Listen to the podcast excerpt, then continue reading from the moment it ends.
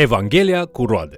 Bine ați venit la studiul nostru al celei mai importante cărți din lume, Cuvântul lui Dumnezeu, adică Biblia. Astăzi, continuând studiul nostru pe Epistola Galateni, dorim să ne îndreptăm atenția asupra discuției lui Pavel despre roada Duhului. Ce se întâmplă cu o viață plină de Duhul Sfânt? Vă invit să urmărim împreună acest mesaj intitulat Evanghelia cu roade.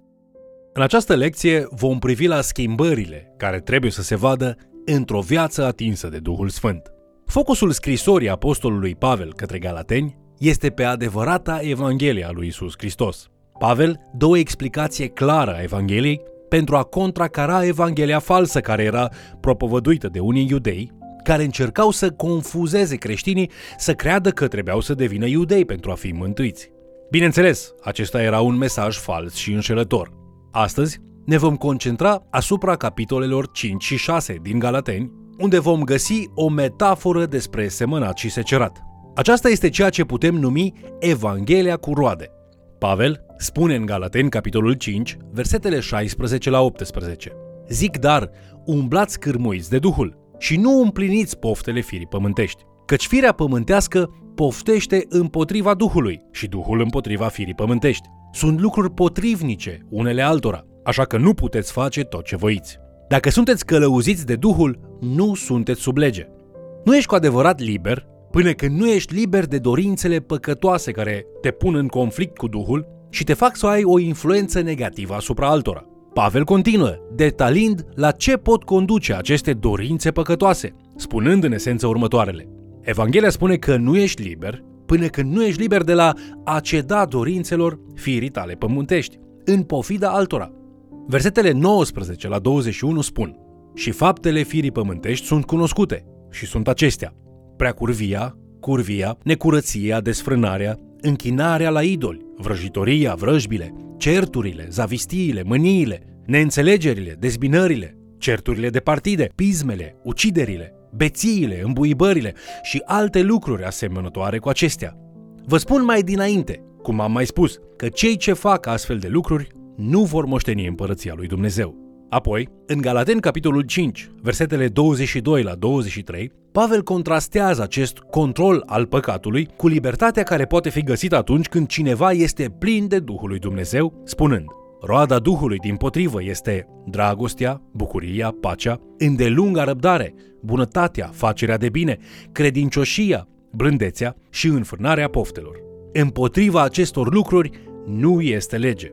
Trăirea corectă, adică în neprihănire, vine din viețile noastre dacă semănăm lucrurile corecte în grădina inimii noastre. Ceea ce semănăm, fie semințe bune, fie rele, aceea vom și secera. Deci, când înțelegem cu adevărat Evanghelia lui Isus Hristos și îl întâlnim la poala crucii, avem aceste două posibilități în viețile noastre. Putem semăna semințele firii și secera păcat și distrugere, sau putem semăna semințele Duhului, care produce roada Duhului și putem secera viața veșnică. Aceasta nu este o rețetă de a câștiga viața veșnică făcând lucrurile corecte, ci acest proces de a continua să semănăm binele și lucruri dătătoare de viață vorbește despre sinceritatea credinței noastre. De aceea, Pavel ne atenționează să nu folosim greșit libertatea pe care o avem în Hristos pentru a împlini poftele firii noastre. El spune în Galateni, capitolul 5, versetele 13 la 15.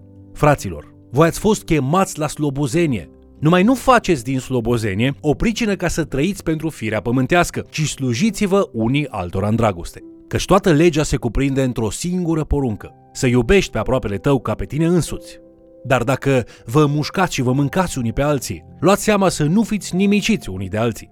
Atunci când primești Duhul Sfânt, nu înseamnă că firea ta, adică natura ta umană, separată de Dumnezeu, dispare pur și simplu. Nu ești încă perfect. Egoismul nu este luat din tine în mod magic. Dorințele păcătoase încă sunt prezente în tine. Rămâi încă doar un om. De aceea, noul tu și vechiul tu sunt, conform Galateni 5 cu versetul 17, potrivnice unele altora. Nu vom fi pe deplin liberi de această luptă interioară până când vom fi desăvârșiți în rai. Ca și popor răscumpărat însă, nu trebuie să ne lăsăm bătuți și să cedăm păcatului până când ajungem în cer. Am fost împuterniciți prin Duhul Sfânt să câștigăm acele bătălii chiar acum, dacă suntem deschiși și gata să acceptăm acest ajutor. Pavel spune în Galateni, capitolul 6, versetele 7 la 8, Ce seamănă omul, aceea va și secera. Cine seamănă în firea lui pământească, va secera din firea pământească putrezirea. Dar cine seamănă în Duhul, va secera din Duhul viața veșnică. Avem o alegere de făcut în fiecare zi și această alegere este determinată de felul de semințe pe care le semănăm în viața noastră. Dacă cedăm dorințelor noastre păcătoase în mod regulat, vom secera putrezire în viețile noastre. Dacă practicăm discipline spirituale în mod regulat și trăim plini de Duhul Sfânt, atunci vom produce roadă spirituală. Dacă ne găsim continuând să semănăm semințele putrezirii, din nou și din nou, ar trebui să ne examinăm să vedem dacă suntem cu adevărat născuți din nou. Cei care sunt născuți din nou trebuie să rodească tot mai mult roada Duhului. Cum am citit mai devreme, Pavel ne dă o listă care descrie cum va fi vizibilă sau cum se va manifesta în mod clar roada Duhului în viața credinciosului. Există nouă manifestări ale roadei Duhului și toate cele nouă sunt la fel de importante. Niciuna dintre ele nu poate fi ignorată. Nu pot spune, ei bine, eu nu sunt prea bun la a avea bucurie și pace, dar fac alte lucruri destul de bine. Am destulă credincioșie și înfrânare și mulți oameni consideră că sunt iubitor și blând. Deci, în mare, reușesc destul de bine să trăiesc prin Duhul.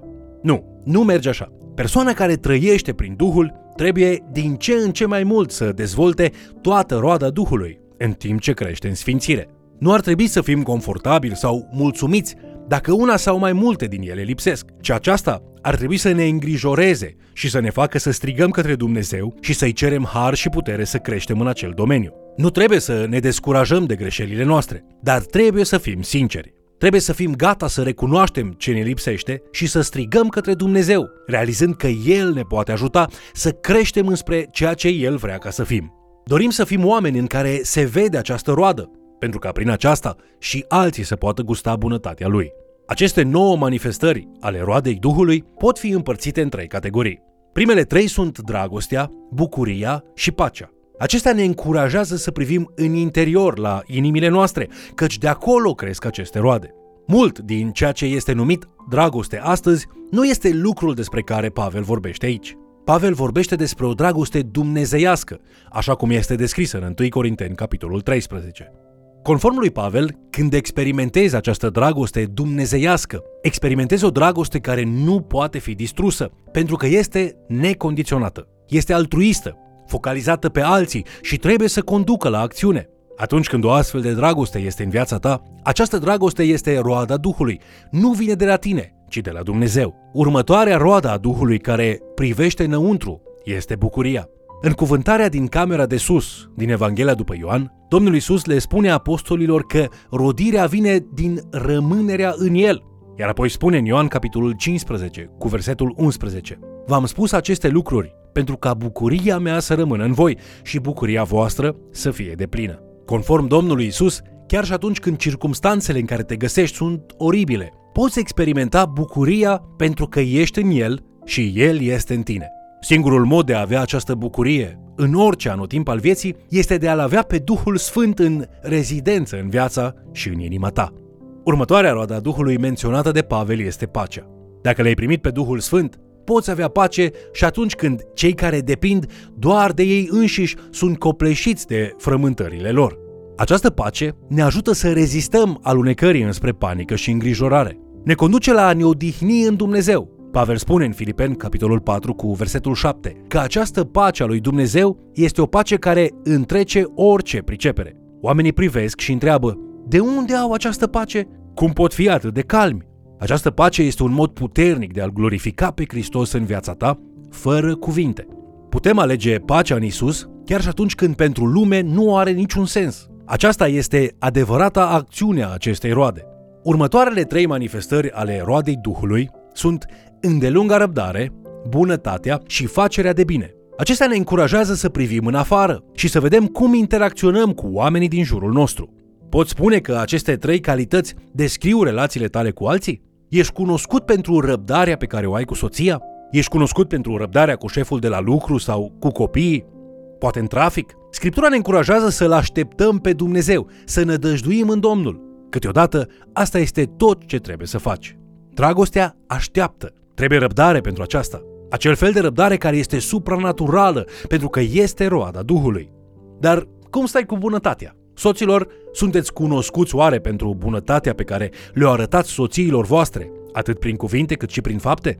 Cum este atunci când aveți o neînțelegere sau simțiți că vi s-a făcut o nedreptate? Încă vorbiți și vă comportați cu bunătate și răbdare?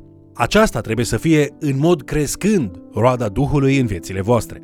Și cum stăm cu facerea de bine? În fapte, capitolul 10, cu versetul 38, Petru face această simplă declarație despre Domnul Isus. Umbla din loc în loc, făcea bine. Ca și creștini plini de Duhul Sfânt, trebuie să fim cunoscuți pentru facerea de bine altora cu regularitate și în mod simplu. Trebuie să căutăm binele altora, în loc să-i folosim pe alții pentru a căuta lucruri bune pentru noi înșine. Faptele bune nu ne mântuiesc, dar nu este greșit a fi bun sau a face fapte bune.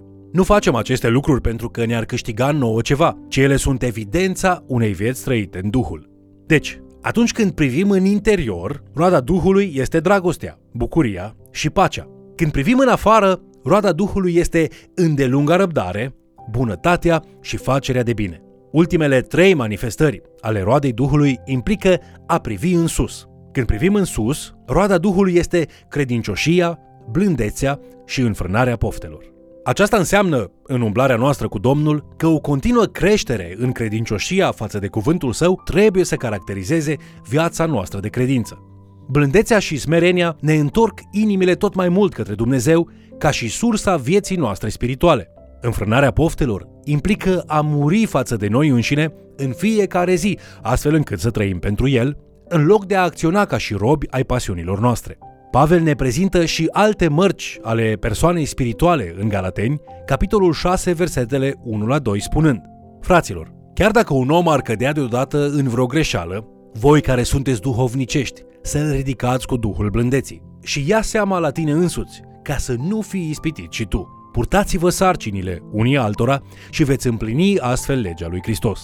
El repetă în Galaten, capitolul 6, versetele 9 la 10, spunând să nu obosim în facerea binelui, căci la vremea potrivită vom secera dacă nu vom cădea de oboseală. Așadar, cât avem prilej să facem bine la toți și mai ales fraților în credință.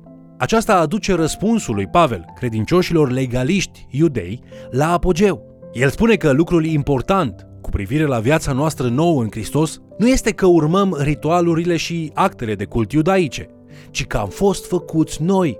Singurele feluri vizibile de a dovedi mântuirea noastră sunt prin roada Duhului însemnele unei vieți dedicate lui Hristos. În încheiere, să cugetăm la ceea ce spune Pavel în Galaten, capitolul 2, cu versetul 20. Am fost răstignit împreună cu Hristos și trăiesc, dar nu mai trăiesc eu, ci Hristos trăiește în mine. Și viața pe care o trăiesc acum în trup, o trăiesc în credința în Fiul lui Dumnezeu, care m-a iubit și s-a dat pe sine însuși pentru mine. Poți spune același lucru despre tine însuți? Arată viața ta un seceriș al acestei roade a Duhului? Dacă nu, strigă către Domnul Isus astăzi ca să te salveze și să te refacă. El poate face aceasta și dorește să o facă. Și dacă ai fost deja făcut o nouă creație în Hristos, roagă-te ca Duhul lui Dumnezeu să continue să manifeste roada care vine din semănarea semințelor spirituale. Vă mulțumesc pentru că ați fost alături de noi studiind Cuvântul lui Dumnezeu. Ce provocare! Dovezile unei vieți evlavioase nu se găsesc în ritualuri, cu toate acestea, aceste ritualuri ar putea fi frumoase prin mesajul pe care îl propovăduiesc. Dovezile unei vieți evlavioase se găsesc într-o viață schimbată, într-o viață care produce roade spirituale frumoase, dragoste, bucurie, pace, răbdare, bunătate, credincioșie, blândețe și stăpânire de sine. Până ne întâlnim din nou, fie ca Duhul lui Dumnezeu să te schimbe din interior spre exterior. Te invit să ne urmărești în continuare și, de ce nu, să mai chem cel puțin o persoană să ni se alăture.